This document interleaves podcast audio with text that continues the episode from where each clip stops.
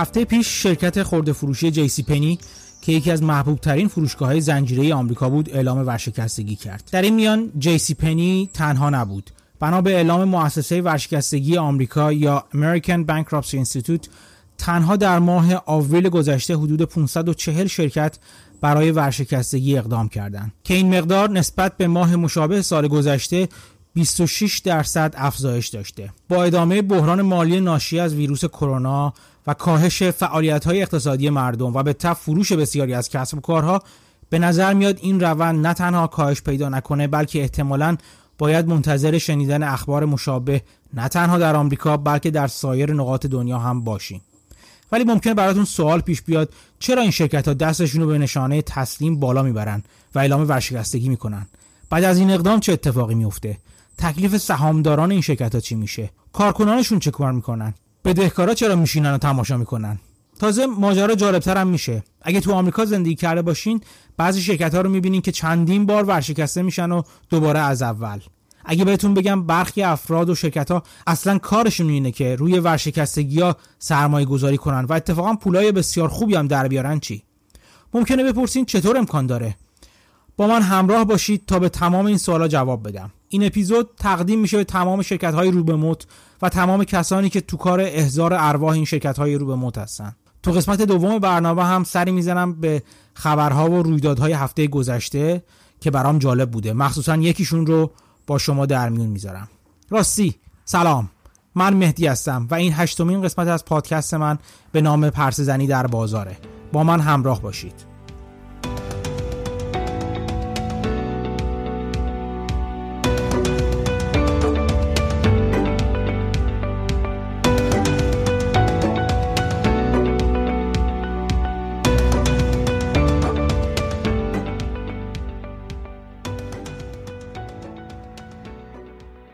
بهترین شروع برای دونستن و یاد گرفتن درباره ورشکستگی دونستن تاریخشه. اینکه ببینیم نگاه مدرن به این مسئله کی چطور و اصلا چرا به وجود اومد. سال 1798 که جورج واشنگتن می‌خواست کابینه خودش رو تأسیس کنه کشور تازه تأسیس آمریکا دچار مشکلات مالی فراوونی بود.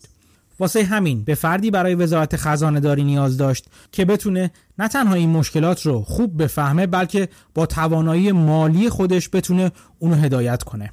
هدایتی که به جز کارکشتگی و تجربه نیاز به اعتبار بسیار بالایی هم داشت. برای این کار به سراغ دوست مورد اعتماد خودش رابرت موریس رفت. اونایی که با تاریخ آمریکا کمی آشنا هستن احتمالا از این انتخاب کمی متعجب میشن و انتظار دارن انتخاب اول واشنگتن الکساندر همیلتون باشه. همونطور که تاریخ ثبت کرده. موریس هم ولی مثل همیلتون زندگی کودکیش رو در سختی گذرانده بود و فردی خود ساخته بود. اون که پدر و مادرش در بچگی رهاش کرده بودن به عنوان کارآموز وارد شرکت ترابری در فیلادلفیا شده بود. ارزه و توانایی بالاش باعث شد خیلی زود پله های ترقی رو طی کنه و در کنار پسر مالک شرکت به اداره شرکت بپردازه. موریس در سیاست هم پیشرفت کرد و یکی از دو نفری شد که نه تنها بیانیه استقلال رو امضا کرد بلکه از تهیه کنندگان و امضا کنندگان لوایح کنفدراسیون و قانون اساسی آمریکا هم شد. واشنگتن موریس رو به مقام سرپرست مالی منصوب کرد که مقامی بود که پیش از تشکیل وزارت خزانه داری به وجود اومده بود و موریس بود که اولین بانک مرکزی به نام بانک آمریکای شمالی رو تشکیل داد. مؤسسه‌ای برای رسیدگی به امور مالی جمهوری تازه تأسیس آمریکا. ولی به این دلایل نبود که واشنگتن به موریس لقب تأمین کننده مالی انقلاب رو داده بود. بلکه به این دلیل بود که موریس در مقاطع حساس با اعتبار مالی خودش به کمک دولت تازه تأسیس اومد و حتی در برهه هایی از اموال خودش برای پشتیبانی مالی انقلاب مایه گذاشت. اعتبار موریس به حدی بود که به قول مورخین تا یک قرن بعد که امثال جی پی مورگان و راکفلر ظهور کردند ملت آمریکا چنین اعتبار مالی قدرتمندی رو به خودش ندید. یک چنین وزنه ای بود رابرت موریس. به همین دلایل بود که وقتی واشنگتن به دنبال وزیر خزانه داری میگشت طبیعی بود که به سراغ موریس بیاد. ولی موریس این پیشنهاد رو رد کرد. موریس می‌خواست ثروت از دست رفته خودش در دوران انقلاب رو بازسازی کنه. به همین دلیل به جای خودش الکساندر همیلتون رو پیشنهاد داد و عطای خدمت دولتی رو به لقاش بخشید و به قول امروزیا برگشت به بخش خصوصی. و اتفاقا در ابتدا بسیار هم موفق بود. اون موفق شد بزرگترین تراست ملکی آمریک تاریخ آمریکا رو در واقع تشکیل بده. چیزی که می‌شد پدرجد real estate investment trust یا REIT های امروزی به حساب آورد. در دوران اوج خودش مجموع مایملک این تراست به 6 میلیون جریب می رسید. برای مقایسه بعد نیست بدونید نیوجرسی امروز کمتر از 5 میلیون جریب وسعت داره. او همچنین مالک قسمت های وسیعی از نیویورک و ناحیه کلمبیای امروزی بود ولی اوضاع به خوبی پیش نرفت شرکت عظیم املاک موریس بر مبنای وام بنا نهاده شده بود و بدهی زیادی داشت چند تا از شرکاش هم بهش نارو زدن و اینطور شد که خیلی سریع و ناگهانی ورق برای موریس برگشت و طلبکارا دنبالش افتادن. کمتر از پنج سال بعد از اینکه پیشنهاد وزارت خزانه داری رو رد کرد موریس مجبور شد از دست طلبکاراش به ملکی که در خارج از شهر داشت فرار کنه و از دست اونها پنهان شه. در نهایت هم همون بلایی به سرش اومد که بر سر تمام بدهکاران اون روزگار می اومد طلبکارا به زندان انداختنش و تازه مجبور بود بابت اینکه تو زندان بمونه هزینه زندان خودش رو هم بپردازه. سقوط موریس از اوج ثروت و اعتبار به سیاهچال زندان بسیار برای آمریکایی های اون زمان گرون اومد. بعد از سه سال زندانی کشیدن با وساطت معروفین و رضایت طلبکارا که دیگه از حراج کردن اموالی که دیگه نداشت ناامید شده بودند آزاد شد و پنج سال باقی مونده عمرش رو در گمنامی و کم پولی سپری کرد و سرانجام تو قبرستونی در فیلادلفیا نزدیک محلی که توش زندانی بود به خاک سپرده شد. مردی که ثروتمندترین مرد آمریکا بود و زمانی قرار بود وزیر خزانه داری بشه به هیچ ثروتی مرد و در پاورقی کتاب ها گم شد. ولی موریس یک یادگار بسیار معروف از خودش به جا گذاشت. البته نه خود موریس بلکه بلایی که بر سرش اومد. سرنوشت تلخ موریس چنان بر باقی آمریکایی ها گرون اومد که مجبور به اقدام شدن. اونا که خودشونو هم می‌تونستن در وضعیت مشابه موریس تصور کنن دست به یه بازنگری اساسی در مورد قوانین کشور نوپاشون در مورد شکست مالی و عواقب اون زدن. آمریکا اگر قرار بود بر شانه کارآفرینانش قد علم کنه میبایست از این افراد که پی ریسک و خطر از دست دادن دارایی رو به تن خودشون میمالیدن در برابر طلبکارانی که سراسیمه بهشون فشار می حمایت می‌کرد. و این قدم بسیار بزرگی بود. تا پیش از اون اخلاق مسیحیت بدهکاری رو از جمله نابخشودنی ترین گناهان محسوب می‌کرد. و حتی در آین پیوریتن ها مجوز آزار و شکنجه و حتی قطع عضو به طلبکارانی که می‌خواستن بدهکاران رو مجبور به پرداخت بدهی خودشون کنن مجاز شناخته می‌شد. قانون ورشکستگی آمریکا به همین دلیل با سرعتی باور نکردنی در سال 1800 تصویب شد. این قانون در شرایطی تصویب می‌شد که چند چهارراه اونورتر خود موریس تو زندان بود و همین همزمانی اراده آمریکا رو برای ایجاد تغییر بیشتر می‌کرد. ولی این بار ملت آمریکا و در واقع اقلای آمریکا به درستی اهمیت کارآفرین رو درک کردند و به همین دلیل دست به تغییر قوانین زدند. قانون از مرکزیت طلبکار به مرکزیت بدهکار تغییر داده شد. تا قبل از اون تنها طلبکاران می‌تونستن یک نفر رو ورشکسته اعلام کنن. در حالی که بعد از اون قانون فرد بدهکار می‌تونست خودش رو ورشکست اعلام کنه و از حمایت قانون برای سر و سامون دادن کارهاش استفاده کنه. اقلای آمریکا به درستی دیدن. اگر بخوان شکست خورده رو له کنن مجبور خواهند شد که اون شکست رو بارها و بارها تکرار کنن. این واقعیت امروز هم در مدیریت سازمان های ثابت شده. هرچه سازمان در قضاوت یک شکست سختگیرانه تر و بدون انعطافتر عمل کنه میزان شکست توی اون سازمان بالاتر میره.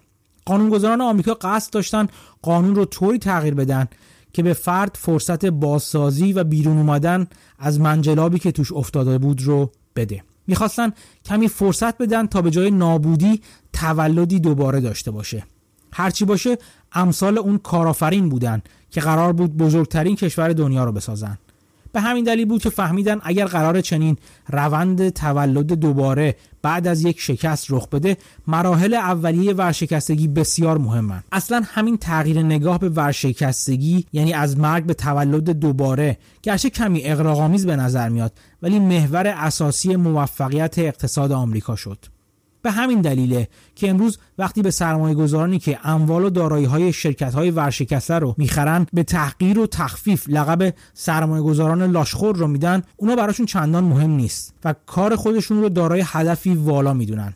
بازآفرینی کسب و کار و نه از بین بردن دائمیش و اصلا دوباره به همین دلیله که قانون فرد ورشکسته رو در پناه خودش می‌گیره و اصطلاحا فردی که می‌خواد اعلام ورشکستگی کنه حمایت قانون رو درخواست می‌کنه. قانونگذاران می‌دیدن که در شرایط اضطراری که برای فردی که از نظر مالی شکست خورده پیش میاد در اثر حجوم طلبکارا اموال شخص بدهکار به ثمن بخص برده میشه. و چه بسا ثروت و دارایی بسیاری در این حجوم بیمه ها با از بین بره. چرا که فروش اموالی که می‌تونست در فرصت کافی مقدار بیشتری از بدهی فرد رو بپردازه وقتی سراسیمه انجام بشه به ضرر فرد بدهکار و همینطور طلبکارانه. این موضوعی که تا همین امروز هم علیرغم تمام اصلاحاتی که در مورد قانون ورشکستگی انجام شده همچنان برقراره. ورشکستگی سراسیمه لیمن برادرز مؤسسه مالی بزرگ آمریکا تو بحران سال 2008 هنوز تر خاطره ها هست. کل اوراق و مدارک ورشکستگی این بانک شامل اموال و دارایی های 600 میلیاردی اون تنها در یک روز تهیه شدن. و همین بینظمی و ناگهانی باعث از بین رفتن ارزش بسیاری از این دارایی ها شد. میزان این از بین رفتن رو تا 75 میلیارد دلار تخمین می‌زنن. ولی بیاین تا به جزئیات این پروسه و روند بپردازیم تا ببینیم قانون فعلی چطور با ورشکستگی برخورد می‌کنه. یادمون بیاریم که شرکت ها چرخه زندگی داشتن که قبلا تو اپیزود پنجم راجع بهش حرف زدیم. همینطور گفتیم که یکی از سه قسمت صورت مالی شرکت ها ترازنامه یا بالانس شیتشونه. تو ترازنامه مثل هر ترازوی دو کفه داریم. کفه چپ دارایی ها کفه راست تعهدات. این دو کفه همیشه باید با هم برابر باشن. شرکت با آورده سهامداران راه میفته مقداری از دارایی شرکت از آورده نقدی یا غیر نقدی اونهاست.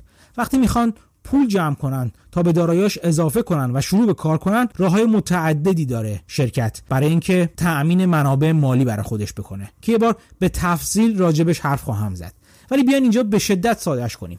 یه راه سادهش قرض گرفتنه. پول قرض می‌کنه و به کفه داراییهاش اضافه می‌کنه. حالا وضعیت ترازنامهمون این شکلیه. سمت چپ کل دارایی ها دارایی هایی که اول خریده و دارایی که الان با کمک بدهی خریده. سمت راست کل تعهدات. تعهدات شامل تعهد به سهامدارانه که اسمشو می‌ذاریم اکویتی و تعهد شرکت به طلبکارا که اسمشو می‌ذاریم بدهی یا دت این بدهی رو به روش های مختلف می‌تونه دریافت کنه. مثلا تو بازار اوراق قرضه میفروشه. اوراق قرضه چیان شبیه همون اوراق مشارکت که تو ایران بود و احتمالا هنوزم است بابت پولی که از مردم می‌گیره بهشون ماهانه سود میده یا سالانه یا هرچی در یک زمانهای خاص. اون سود رو برمیگردونه. به اضافه اینکه در انتها اصل پول رو هم بهشون برمیگردونه. حالا کاری نداریم. تو بعضی از مثال ها اصل پول رو هم آروم آروم به همراه سود برمیگردونیم. ولی بیاین فرض کنیم همون روش ساده اوراق قرضه تو آمریکا رو اجرا می‌کنیم. یعنی که فرض می‌کنیم اصل پول رو آخر سر بهشون برمیگردونه. دو تا تعریف کوچیک finance ی. اون سود ماهانه که به اوراق قرضه تعلق می‌گیره و شرکت به طلبکاران خودش برمیگردونه رو بهش میگن coupon. کل این اوراق قرضه رو هم بهش میگن باند. پس سمت راست یا سمت تعهدات توی ترازنامه ما شامل اکویتی میشه که تعهد شرکت به سهامدارانه و دت یا بدهی که تعهد شرکت به طلبکاران مالی خودشه. این دت یا بدهی هم صورتهای مختلف و های مختلفی داره. یعنی چی؟ یعنی مثل وام مسکن مثلا یا تضمین شده است یا تضمین نشده. تضمین اصل و یا اصل و سود پول رو می‌تونه یه طرف سومی انجام بده. کاری شبیه بیمه وام. یا می‌تونه خود شرکت با وسیقه گذاشتن قسمتی از دارایی‌هاش این تضمین رو بده که بهش میگن کلاترایز کردن یا همون وسیقه گذاری نگران نباشید. قرون به سلم به حرف زدنمون داره تموم میشه. حالا شرکت ما داره کار می‌کنه و ماهانه هم تعهداتش رو که مثلا شامل کوپان یا سود باندهاش بود رو داره میده.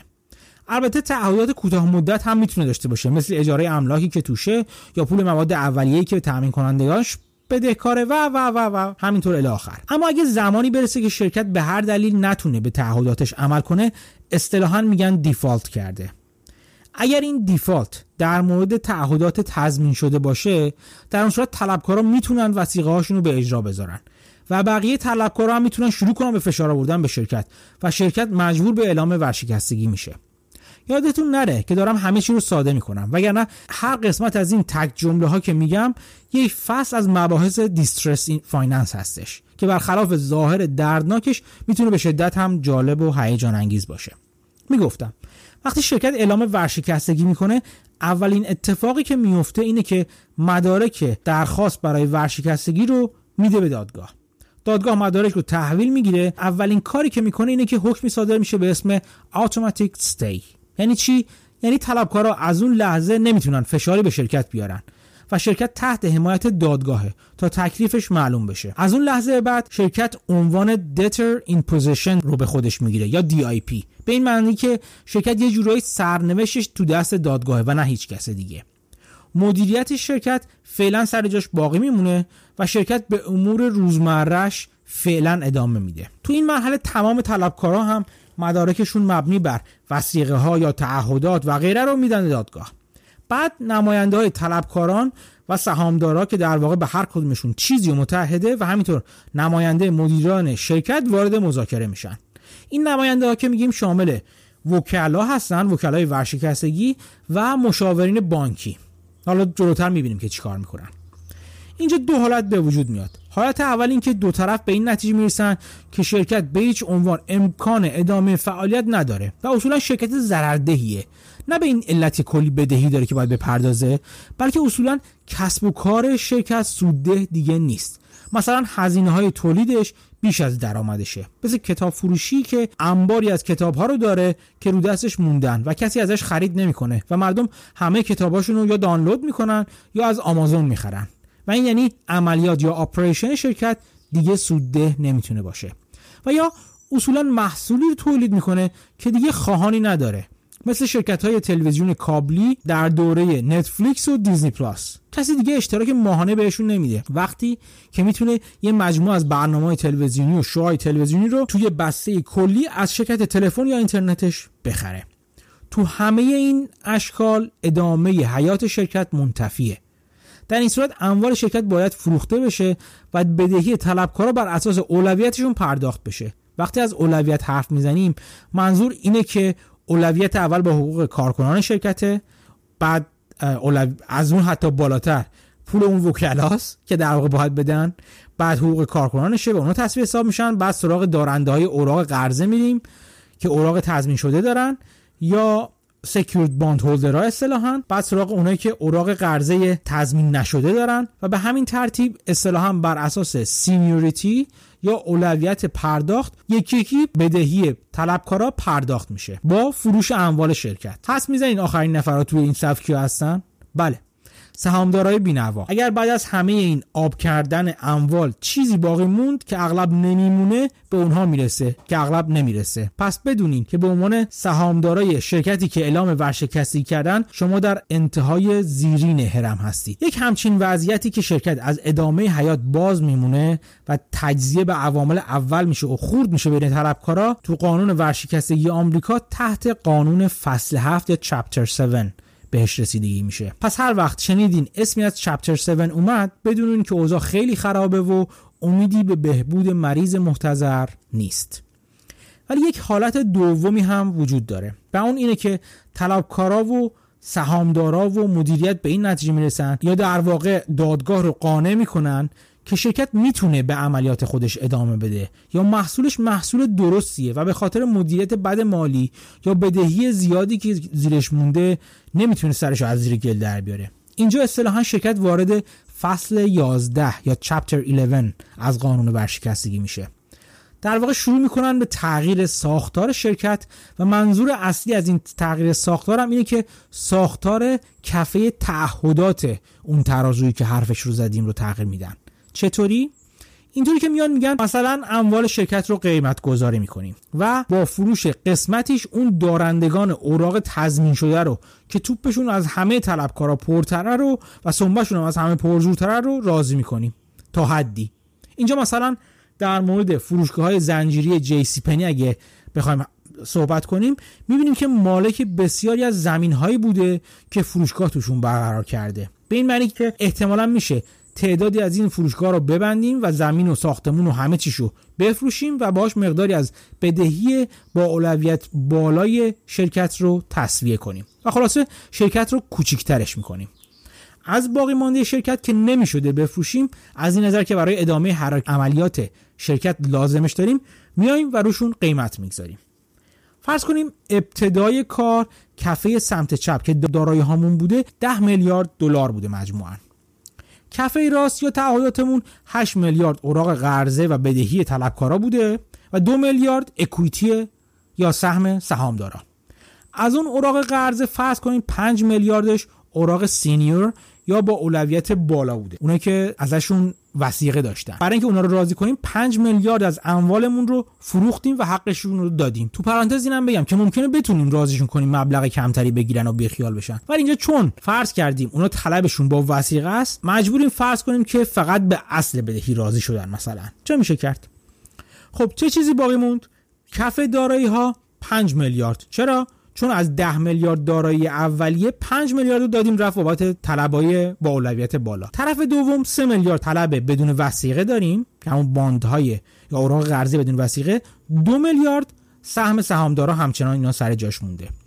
ولی وقتی بررسی میشه می‌بینیم اون 5 میلیارد دارایی که تو کفه سمت چپ داشتیم 5 میلیارد انگار نمیارزه بلکه واقعا 2 میلیارد میارزه.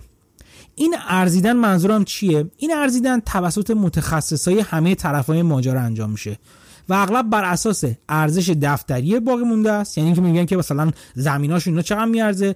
یا اینکه ببینن این دارایی های باقی مونده چقدر می‌تونن درآمد تولید کنن؟ مثلا ماشینالات حالا همون زمین ها رو برای کارش لازم داره. و و و و و.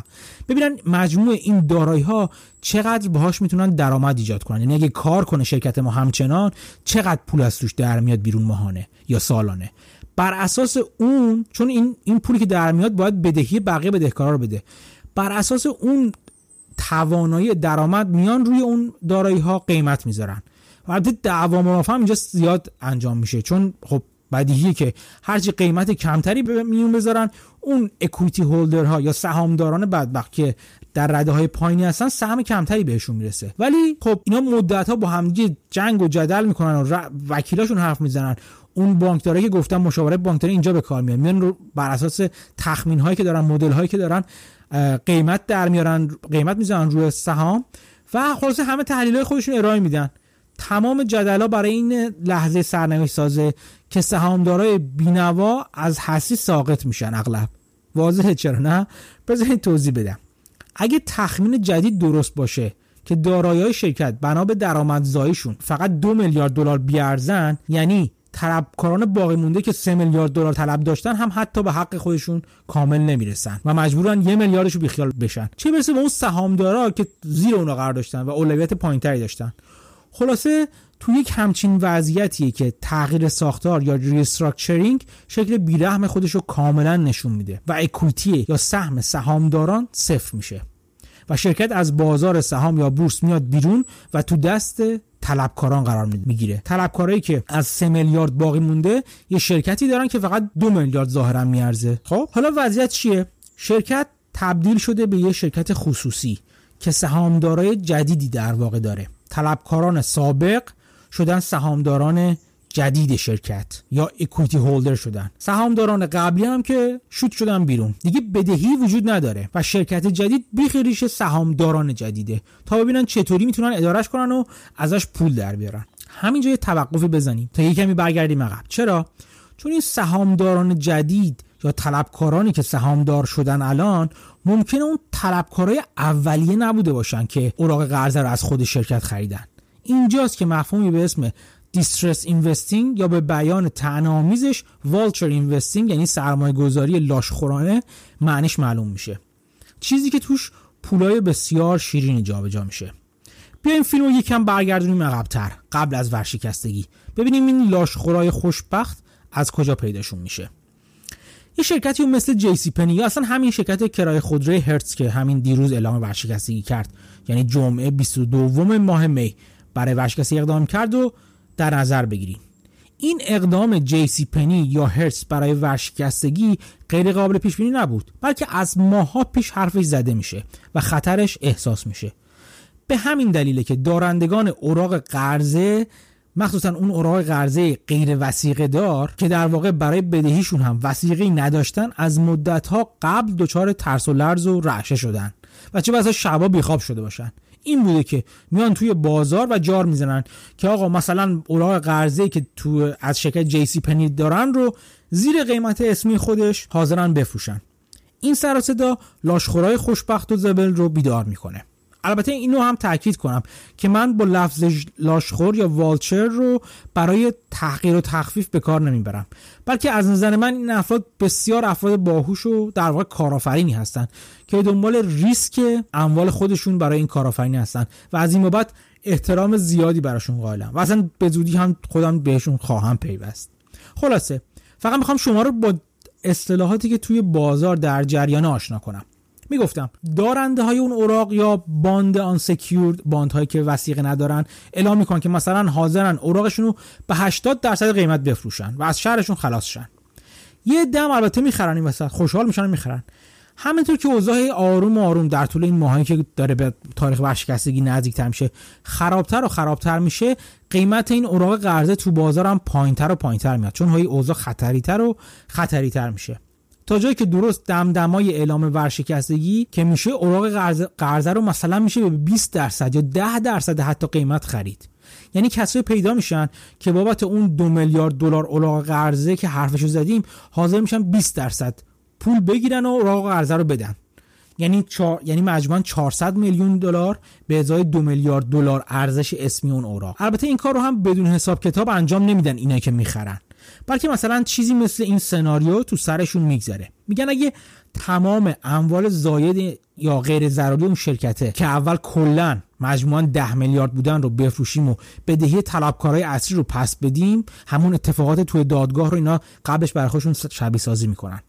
از باقی مونده دو میلیاردی که میمونه براش ما می‌زنیم که حرفشو زدیم یه شرکتی میمونه که هنوز می‌تونه سالی 100 میلیون دلار در سال تولید کنه پول در بیاره. خب؟ یا اصطلاحا بهش میگن که 100 میلیون دلار در سال بدون در نظر گرفتن مالیات بر درآمد اجاره و استهلاک داشته باشه.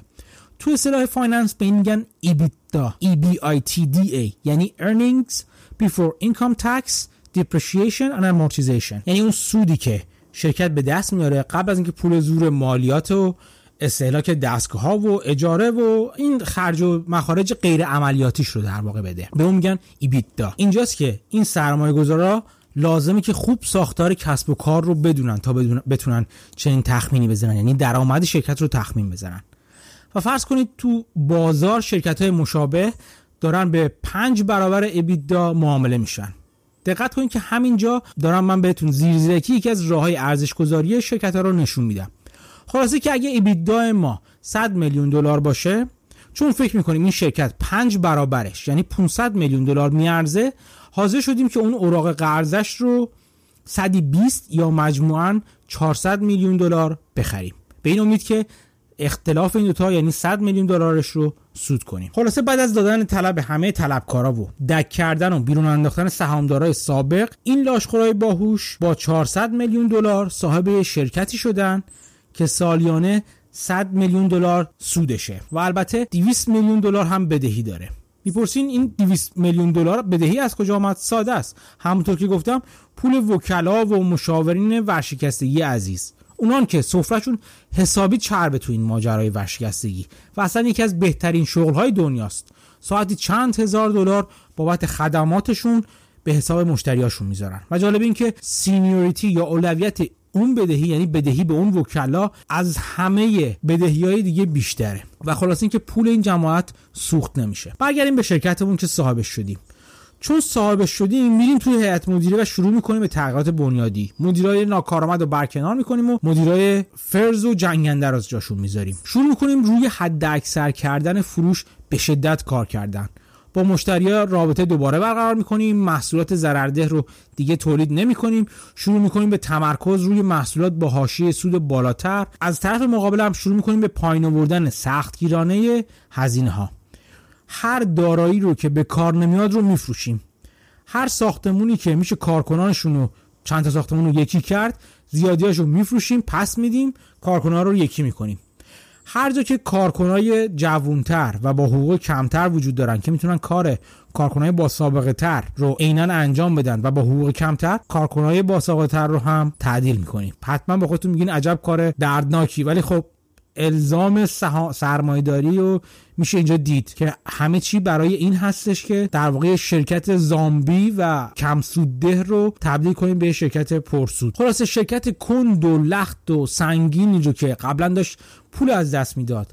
به قول معروف سرمایه رو از بین می‌برد رو تبدیل می‌کنیم به شرکت کوچیک کم هزینه چابک و طبیعتا سودده تر فرض کنید با این عملیات ژانگولر که این داشتیم انجام میدیم شرکت کوچیک و جذابی ساختیم که محصولات جدید و پرسود میده و ابیدا ما به 200 میلیون دلار افزایش پیدا کرده. همون سودی که ازش صحبت کردم. اینجاست که نتیجه زحماتمون رو می‌بینیم.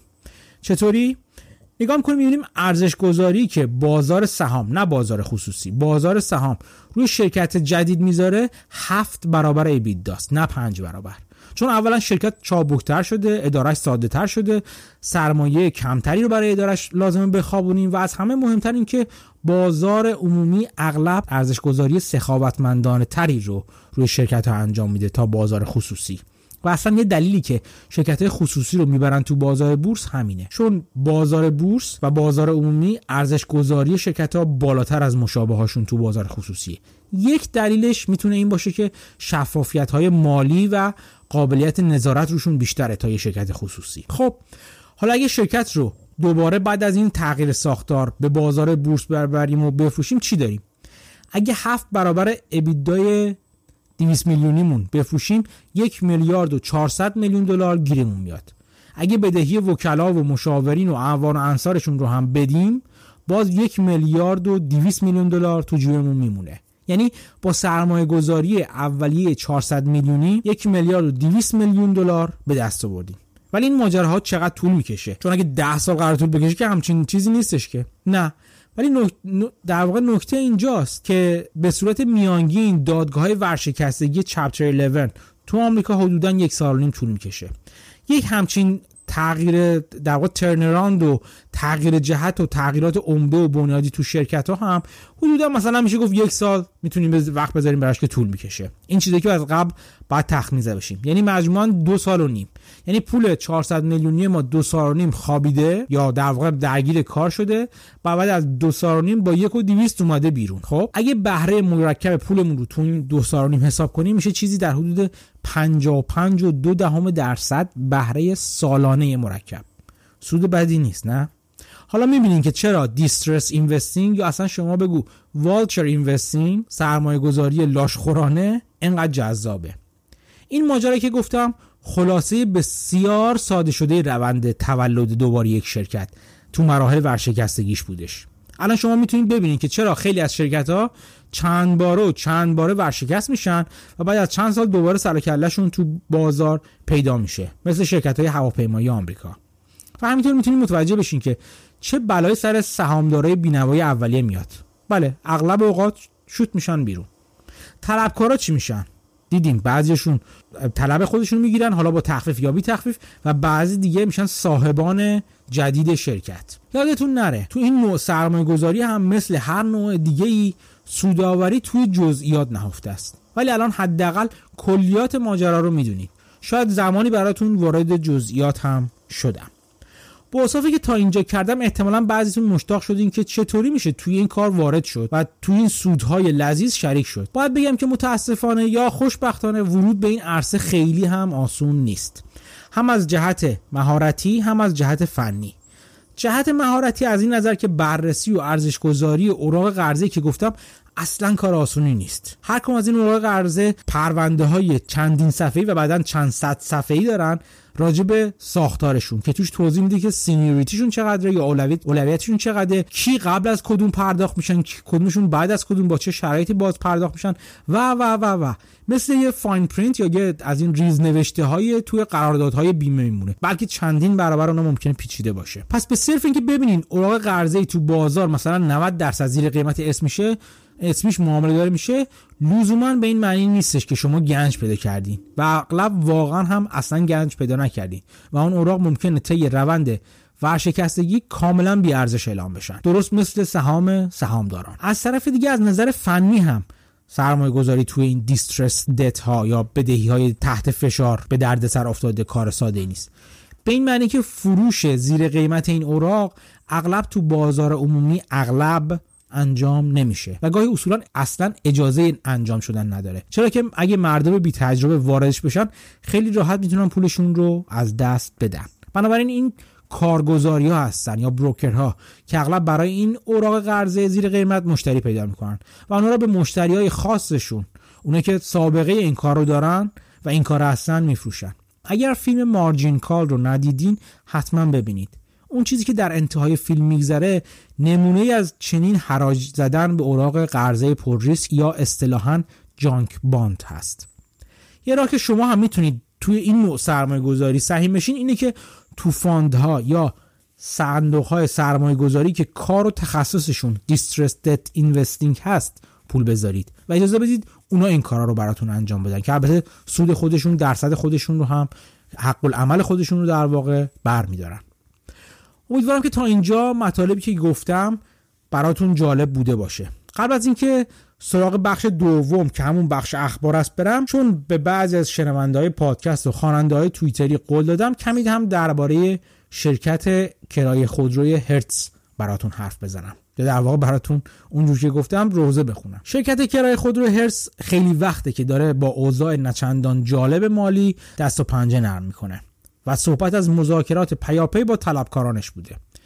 یه مروری از وضعیت مالی این شرکت رو البته مرور بسیار اجمالی و کلیش رو توی پست ویرگول و مدیوم گذاشتم. لینکشون رو تو یادداشت های پادکست دوباره می‌ذارم. یه نگاهی به اون بندازیم.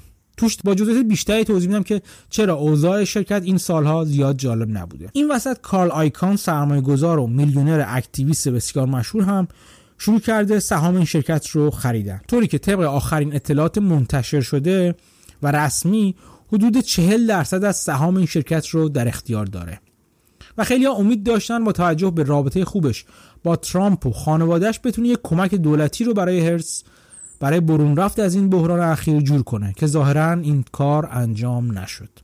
هرس که طبیعتا درآمد و کلا ساز و کارش به شدت از قرنطینه و ویروس کرونا ضربه خورده شروع کرده بود به دیفالت کردن تعهداتش یعنی عدم پرداختشون.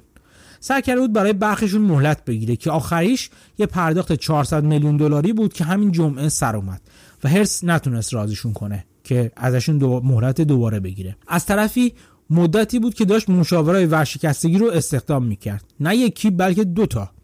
و این وسط مدیر عامل تازه استخدام شدهش رو هم که از جنرال موتورز ورده بود رو هم از دست داد و خلاصه گارد گرفته بود برای ورشکستگی. و در نهایت, نهایت هم جمعه اعلام کرد که برای ورشکستگی تحت قانون فصل 11 یا چپتر 11 که حرفش رو زدیم اقدام کرده. همه این اتفاقا از جهت دیگه هم جالب بود. هرتز تو ماه نوامبر گذشته اقدام کرده بود به انتشار اوراق قرضه ای که وسیقه نداشتن. و جالب اینجاست که خیلی هم خوب فروش رفتن. یعنی تعدادی بیش از اونچه که ابتدای کار هرتز نیاز داشت تونست بفروشه. ممکنه سوال کنید چطور کسایی پیدا شدن که چنین ریسکی کردن و اوراق بدون وسیقه رو از شرکتی خریدن که اوضاعش چندان هم جالب نیست. جوابش ساده است. سودی که هرتز تعهد کرده بود برای این اوراق بده بسیار بالاتر از سود متعارف بازار بود. یعنی بالای ده درصد. اونم تو روزگاری که سود اوراق قرض دولتی که البته بدون ریسک هستن تقریبا صفر شده این روزا. این بود که این سودها برای خیلی جذاب بود. نکته اینجاست که هرس حتی یک دونه از کوپان ها یا سودهای پرداختی تعهد شدهش رو برای این اوراق پرداخت نکرد. و به این ترتیب به معدود شرکت های بدنامی پیوست که تو تاریخ بهشون نو کوپان کلاب میگن. یعنی شرکت هایی که اوراق قرضه فروختن ولی درست قبل از اینکه یک قرون به بابت اون اوراق قرضه. به صاحبان اون اوراق قرضه پولی برگردونن ورشکست شدن.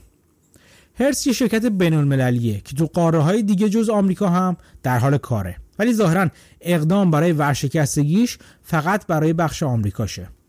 جزئیات این اقدام باشه برای یه وقت دیگه. ولی پیش از این اعلام ورشکستگی برخی به عواقب حراج شدن خودروهای هرتز اشاره کرده بودن و اینکه اگه هرتز شروع کنه به سرازیر کردنشون به بازار قیمت خودروی دست دوم رو به شدت کاهش میده. یه نگاهی هم به این موضوع بندازیم. ماجرا اینجاست که سازوکار عملیاتی هرتز یه مقدار پیچیده است.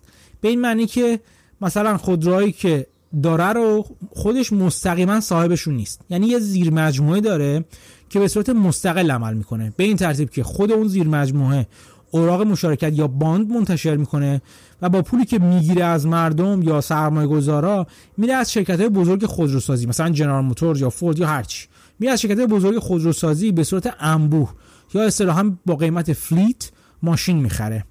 و اون ماشینا رو وسیقه اون اوراق می‌کنه برای کیا؟ برای اونایی که باندها و اوراق قرضه رو خریدن. بعد اون ماشینا رو به هرتز اصلی اجاره میده. یکم پیچیده است طرز کارش.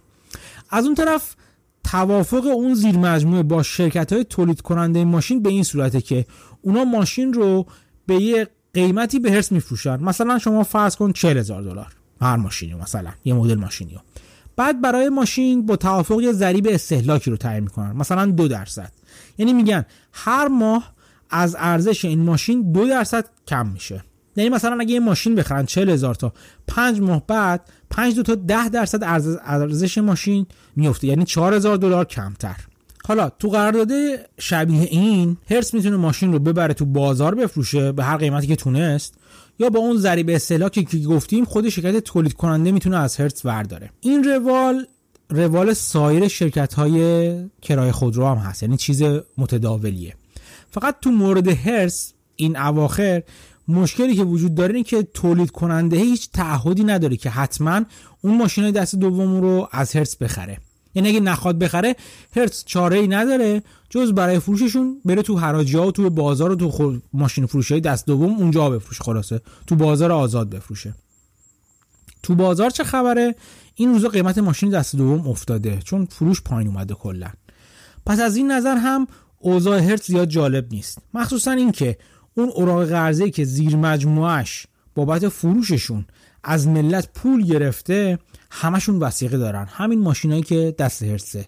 یعنی اینا این ماشینایی که تو چیز هرسه هرس باید یه جوری بفروشه و پول اون اوراق دارا رو بده. حالا هرس وقتی داشته پرونده باز ورشکستگیشو دیروز در واقع اعلام کرده تو پر اولی که بیرون اومده اومده که به برای دادگاه ادعا کرد که ماهی حدود سی هزار تا ماشین می‌خواد بفروشه. و تا انتهای سال بخش بزرگی از بدهی بدهی های وسیقه دارش رو که حدودا 5 میلیارد دلار تخمین زده میشه رو می‌خواد اینجوری صاف کنه. حالا ببینیم ورود این ماشینای هرس به بازار دست دوم باعث پکیدن بازار میشه یا نه. طبق آماری که من دیدم توی اینترنت هرس حدود 500 هزار تا ماشین تو ناوگان خودش داره. و این مقدار از سال 2013 تا حالا تقریبا ثابت بوده. هرس هم به اتکای همین تعداد یعنی نیم میلیون ماشینش بوده که با واسطه با واسطه تحلیلگرا یا بی واسطه هشت به سهامدارا و بقیه فعالین بازار هشدار می‌داد که اگه مجبور به حراج بشه قیمت خودروی دست دوم از این پایینتر میفته به خاطر عرضه. البته من فکر می‌کنم مخاطب این حرفا بیشتر سرمایه گذارای جز مثل من و شما بودن. که زیاد سرشون تو حساب کتاب نبود و هرس نمی‌خواست. با حجومشون برای فروش سهام قیمت سهامش رو بندازه. ولی آش به این شوری هم نیست. یعنی چی؟ یعنی اینکه توی آمار اگه مراجعه کنین سال گذشته سال 2019 فروش خودروهای نو ماشین نو تو بازار تو آمریکا 17 میلیون عدد بوده. جالب اینجاست که فروش خودروهای دست دوم بیشتر از دو برابر این مقدار بوده. یعنی حدود 40 میلیون خودرو دست دوم تو بازار پارسال فروخته شده. یعنی پارسال ماهیانه یه چیزی در حدود یک میلیون خودرو نو سه و سه دهم میلیون خودرو دست دوم فروخته می‌شد. امسال البته این مقدار به دلیل ویروس و قرنطینه و تعطیلی پایین اومده. تو ماه آوریل مثلا ماه گذشته تعداد خودرو نوعی که فروخته شده تقریبا نصف شده. یعنی 640 هزار تا. خودروهای دست دوم هم همینطور. اونا هم بیشتر از نصف شده. یعنی حدود یک میلیون و 700 هزار تا فروش رفته. بنابراین به نظر نمی‌رسه اون سی هزار تا ماشینی که هرس قراره ادعا کرده ماهیانه می‌خواد وارد بازار کنه خیلی رقم بزرگی باشه در برابر اون یک میلیون و هفتصد هزار تا خودروی فروش رفته در ماه. به نظر نمیسه قیمت خیلی منفجر بشه. قیمت احتمالا پایین میاد ولی نه اونقدر وحشتناک. خب اینم از مرسیه مرحوم هرتز. با من همراه باشید تا بخش بعدی که یکی از اخبار مورد علاقم در طول هفته رو با همدیگه مرور می‌کنیم.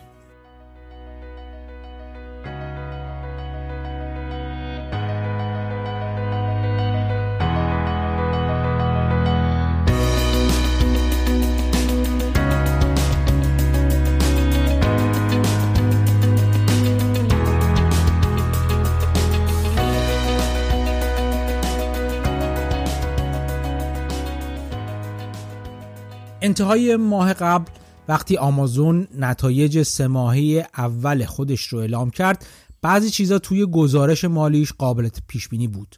فروش خالص آمازون تو سه ماهی اول از حدود 60 میلیارد دلار تو سه ماهی مشابه سال قبل به 75 و نیم میلیارد دلار افزایش پیدا کرده بود.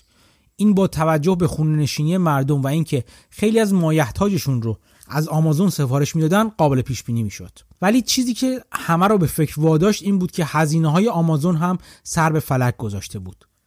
آمازون که با افزایش تقاضا روبرو شده بود با مسئله ایمنسازی محیط کار برای کارکنانش هم روبرو بود و با اینکه سود هر سهم 6 دلار و 25 سنت پیش بینی می‌شد ولی این سود تنها 5 دلار گزارش شد. جف بزوس تو نامه‌ای که به سهامداراش نوشت اینطور گفت که موقع خوندن بخش های هزینه ها بهتره بشینن تا پس نیفتن. آمازون فقط تو سه ماهی اول سال 600 میلیون دلار هزینه اضافی بابت ویروس فلان رو متحمل شده بود و انتظار داشت این هزینه ها تو سه ماه دوم به 4 میلیارد دلار برسه. سود خالص آمازون تو سه ماهی اول امسال 29 درصد نسبت به مدت مشابه سال قبلش کاهش پیدا کرده بود. و تازه برخلاف سنت و روش همیشگی خودش سیاست جدیدی رو در مورد مشتریاش در پی گرفته. یعنی سعی کرده کاری کنه که اونها کمتر خرید کنن. باور کردن این موضوع برای همه دشواره. آمازون که معروف بود مشتریاشو به خرید چیزهایی که در ابتدا لازم نداشتن تشویق می‌کنه حالا عمدن کاری می‌کرد که مردم کمتر خرید کنن. و مجبور هم بود که این کارو بکنه. ببینیم چرا و چطور آمازون این کار رو انجام داد. در حالی که خریدای اینترنتی تو دنیا به شدت رو به افزایشه یعنی تو آمریکا مثلا این خریدا بیش از 70 درصد رشد داشتن آمازون با مشکلات بسیاری چه در زمینه تأمین کالاها و چه در زمینه مدیریت نیروهاش روبرو شد. بسیاری از کارکنای آمازون خونه موندن و آمازون هم اعلام کرد که کسایی که شیفت کارشون رو از دست بدن و خونه بمونن رو اخراج نمی‌کنه.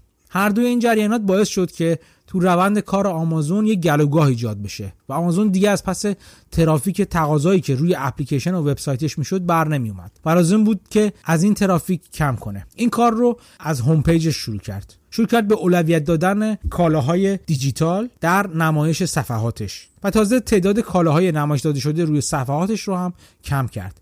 برای چندین هفته آمازون به فروشندگانی که روی این پلتفرم کالاهاشون رو میفروختن اجازه نداد که کوپن تخفیف ارائه کنن. چیزی که اغلب باعث افزایش فروش محصولات می‌شد.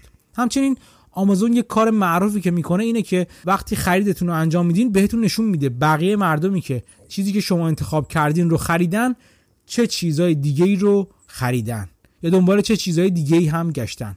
آمازون دیگه این کار رو به گستردگی قبل انجام نمیده. و البته این قابلیت رو تازگی برگردونده. تازه فروش های مناسبتی خودش مثل فروش ویژه روز مادر یا روز پرایم رو هم عقب انداخته. البته به نظر می‌رسه آمازون هر روز این روزا روز فروش ویژه داره. انقدر که حجم زیادی از کالاها رو داره میفروشه. البته کالاهایی که کالاهای ضروری اسمشون رو گذاشته. یک راهکار دیگه که آمازون در پیش گرفت اینه که ترافیک وبسایتش رو کم کرد. جالبه بدونید ترافیک وبسایت آمازون تو ماه March حدود 4 میلیارد دسترسی بود.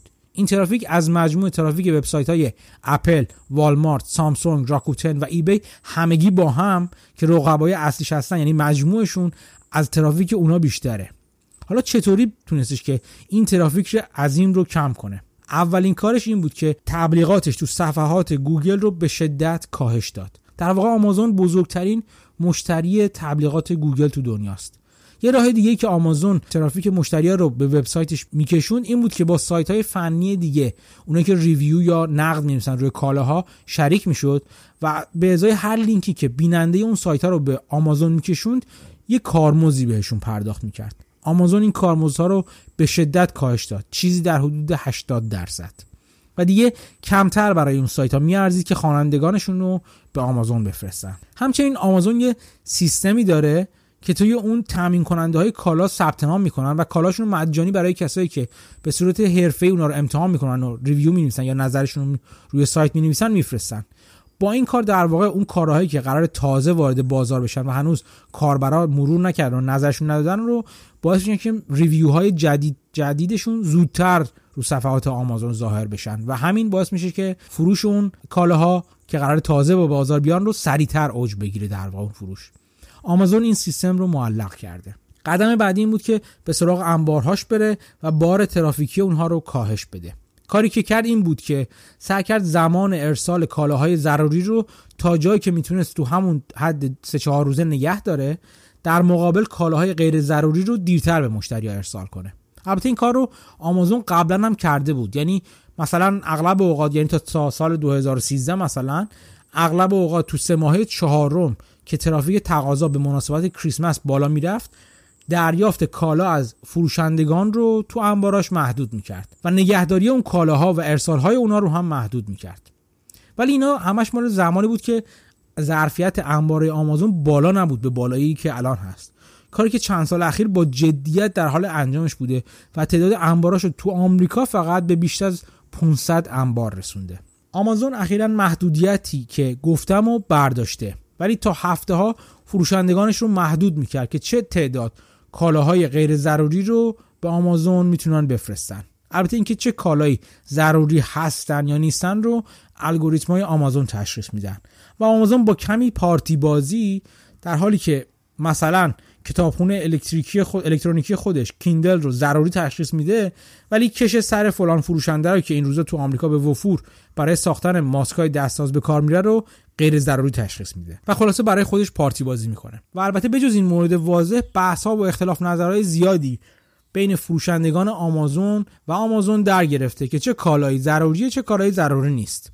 و خیلی از فروشنده ها که خودشون امکانات انبارداری و ذخیره کالاشون ندارن و تا امروز از آمازون برای این خدمات استفاده می‌کردن حالا قادر به پاسخگویی سریع به مشتریاشون نیستن و احتمال میدن که خیلی از مشتریاشون رو از دست بدن. این تو زمانی داره اتفاق میفته که درخواست برای کالاهاشون اضافه شده. مثلا وسایل ورزشی تو خونه هستش کسی که تو خونه برای وسایل ورزشی می‌سازن برای کمک به افرادی که تو خونه ورزش می‌کنن. اینا میزان تقاضا برای کالاهاشون رفته بالا ولی آمازون میگه که این کالاها اینا ضروری نیست. اینا از اون طرف میگن خیلی هم ضروریه چون تقاضاش بالاست. این اصلا تاثیر روحی و روانی داره برای مردمی که تو قرنطینه هستن و الی این بحث مدت ها ادامه داشت. به جز محدود کردن ورودی انبارهاش آمازون خروجی انبارهاش رو هم کاهش داده. یعنی تو خیلی از نقاط زمان ارسال و دریافت یه روزه سفارش ها که ویژگی جذاب آمازون برای مشترکان پرایمش بود رو تا چهار روز افزایش داده.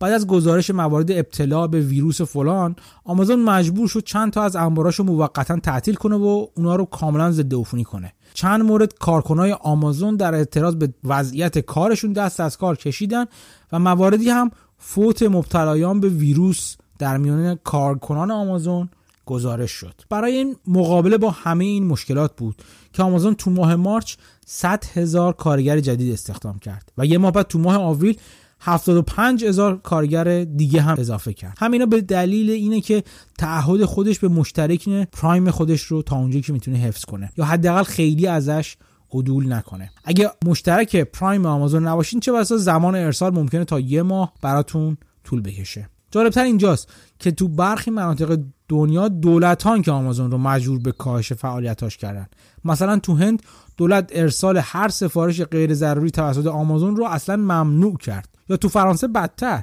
دادگاه انبارای آمازون رو برای هفته ها بست و تنها بعد از چند هفته بهشون اجازه داد باز کنن و اونم فقط در صورتی که فهرست کالاهای مصوب دولتی رو ارسال کنن. همینو بس. در کنار تمام این روش ها آمازون فروشندگانش رو تشویق می‌کرد که کالاهاشون رو خودشون مستقیما به مشتری ها ارسال کنن. این در حالی که برای سالها آمازون در حال تبلیغ سیستمی بود به اسم Fulfilled by Amazon. یعنی چی؟ یعنی اینکه یه هزینه کوچیکی رو از فروشندگان می‌گرفت و کار ارسال بسته‌بندی و همه چی این کالاها رو خودش به عهده می‌گرفت. و البته بدیه که با این کار بد جوری داشت به شرکت های مراسلاتی مثل فدکس و یو پی و غیره فشار می‌برد.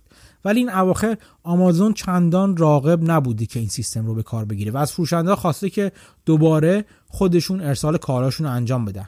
این باعث شده فروشندهایی که کانال های ارسالی دیگه دارن یعنی قرارداد دارن با مثلا با یو پی و فدکس و اینا بتونن این کار رو انجام بدن. ولی فروشنده های که امکان اینو ندارن که بدون کمک آمازون با هزینه کم این کارو بکنن مخصوصا اونایی که خودشون شرق آمریکان مشتریشون غرب آمریکاست یا برعکس دارن لطمه می‌خورن.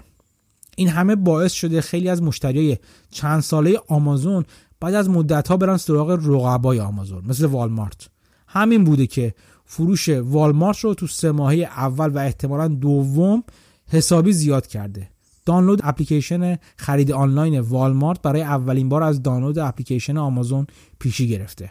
والمارت 150 هزار کارگر جدید رو بسیار پیش از مده همیشگیش استخدام کرد. یعنی همیشه یه چند ماه دیگه زمان فروش های فصلی بزرگ والمارت می‌شد و والمارت کارگرای جدید استخدام کرد امسال بسیار زودتر از موعد این کارگر رو استخدام کرده. والمارت هم از فرصت استفاده کرده یه برنامه ارسال سریع و سیر را انداخته که تو اون 160 هزار کالای مختلفش رو که تو وبسایتش هست 10 دلار اضافه می‌گیره دو ساعته تحویل میده اون 160 هزار تا رو. این از دست دادن مشتریا به رقیب بزرگترین لطمه ای که داره با آمازون می‌خوره. ولی هنوز هم به نظر نمیاد آمازون فعلا خیلی نگران از دست دادن این مشتریا باشه و بیشتر می‌خواد از این برهه حساس کنونی به قول معروف که توش گیر کرده عبور کنه. در نهایت به گزارش وال استریت جورنال آمازون یه تیم ویژه از مدیرای عملیاتیش رو انتخاب کرده که روی این پروژه کار کنن که چطور آمازون رو به ظرفیت های پیش از شروع ویروسش برگردونن. خود شرکت میگه ممکن این کار زمان بسیار درازی حتی تا انتهای سال طول بکشه. همینطور کاری که کرده آمازون اینه که ساخت و ایجاد مراکز خدماتی جدیدی رو توی سه ایالت مختلف شروع کرده. یه مرکز دیگر رو هم که ماه‌ها زودتر از موعد داره افتتاح می‌کنه. دومین دفتر شرکت آمازون یا corporate office خودش رو هم توی ویرجینیا که داره می‌سازه این مدت قرنطینه بدون توقف ساختش رو ادامه داده. بجز همه اینا اومده یه hub هوایی جدید رو جنوب کالیفرنیا راه انداخته.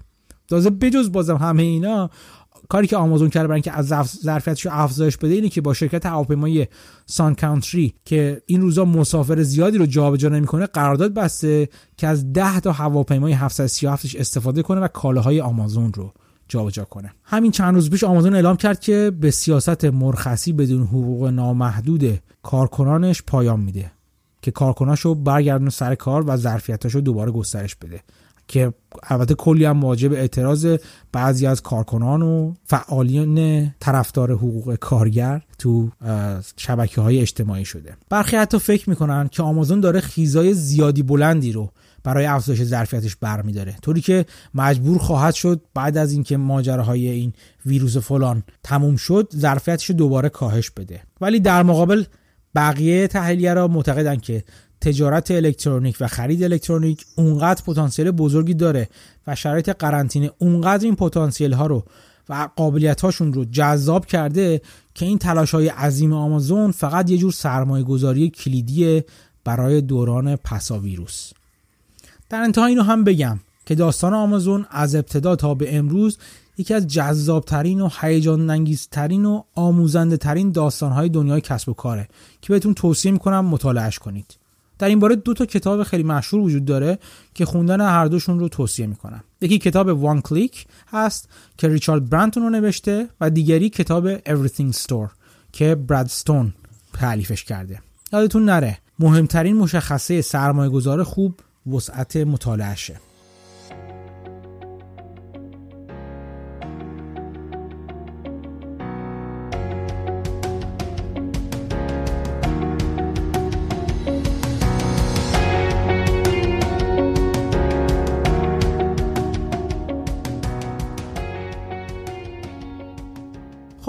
قسمت از پادکست پرسزنی در بازار هم به اتمام رسید. امیدوارم که شما هم از مطالبی که مطرح شد اگر نه به اندازه من ولی حداقل تا حدودی لذت برده باشید و چیزی کوچیک به دونسته هاتون اضافه شده باشه. همچنان منو از پیشنهادهای خودتون محروم نگذارید. بسیار خوشحالم می‌کنید که تو هر کدوم از پلتفرم های مختلف که پادکست رو گوش می‌کنید نظرتون رو همونجا برای من بنویسید. یا توی شبکه های اجتماعی که لینکشون رو توی یادداشت های پادکست می‌ذارم منو دنبال کنید و اونجا نظرتون رو به هم بگین. از همه اینها بیشتر منو خوشحال می‌کنید اگر پادکست رو به دوستانی که فکر می‌کنید اونو هم ممکنه براشون این پادکست جالب باشه معرفی کنید. خب تا هفته آینده و قسمتی دیگه مراقب خودتون باشید و خدا نگهدار.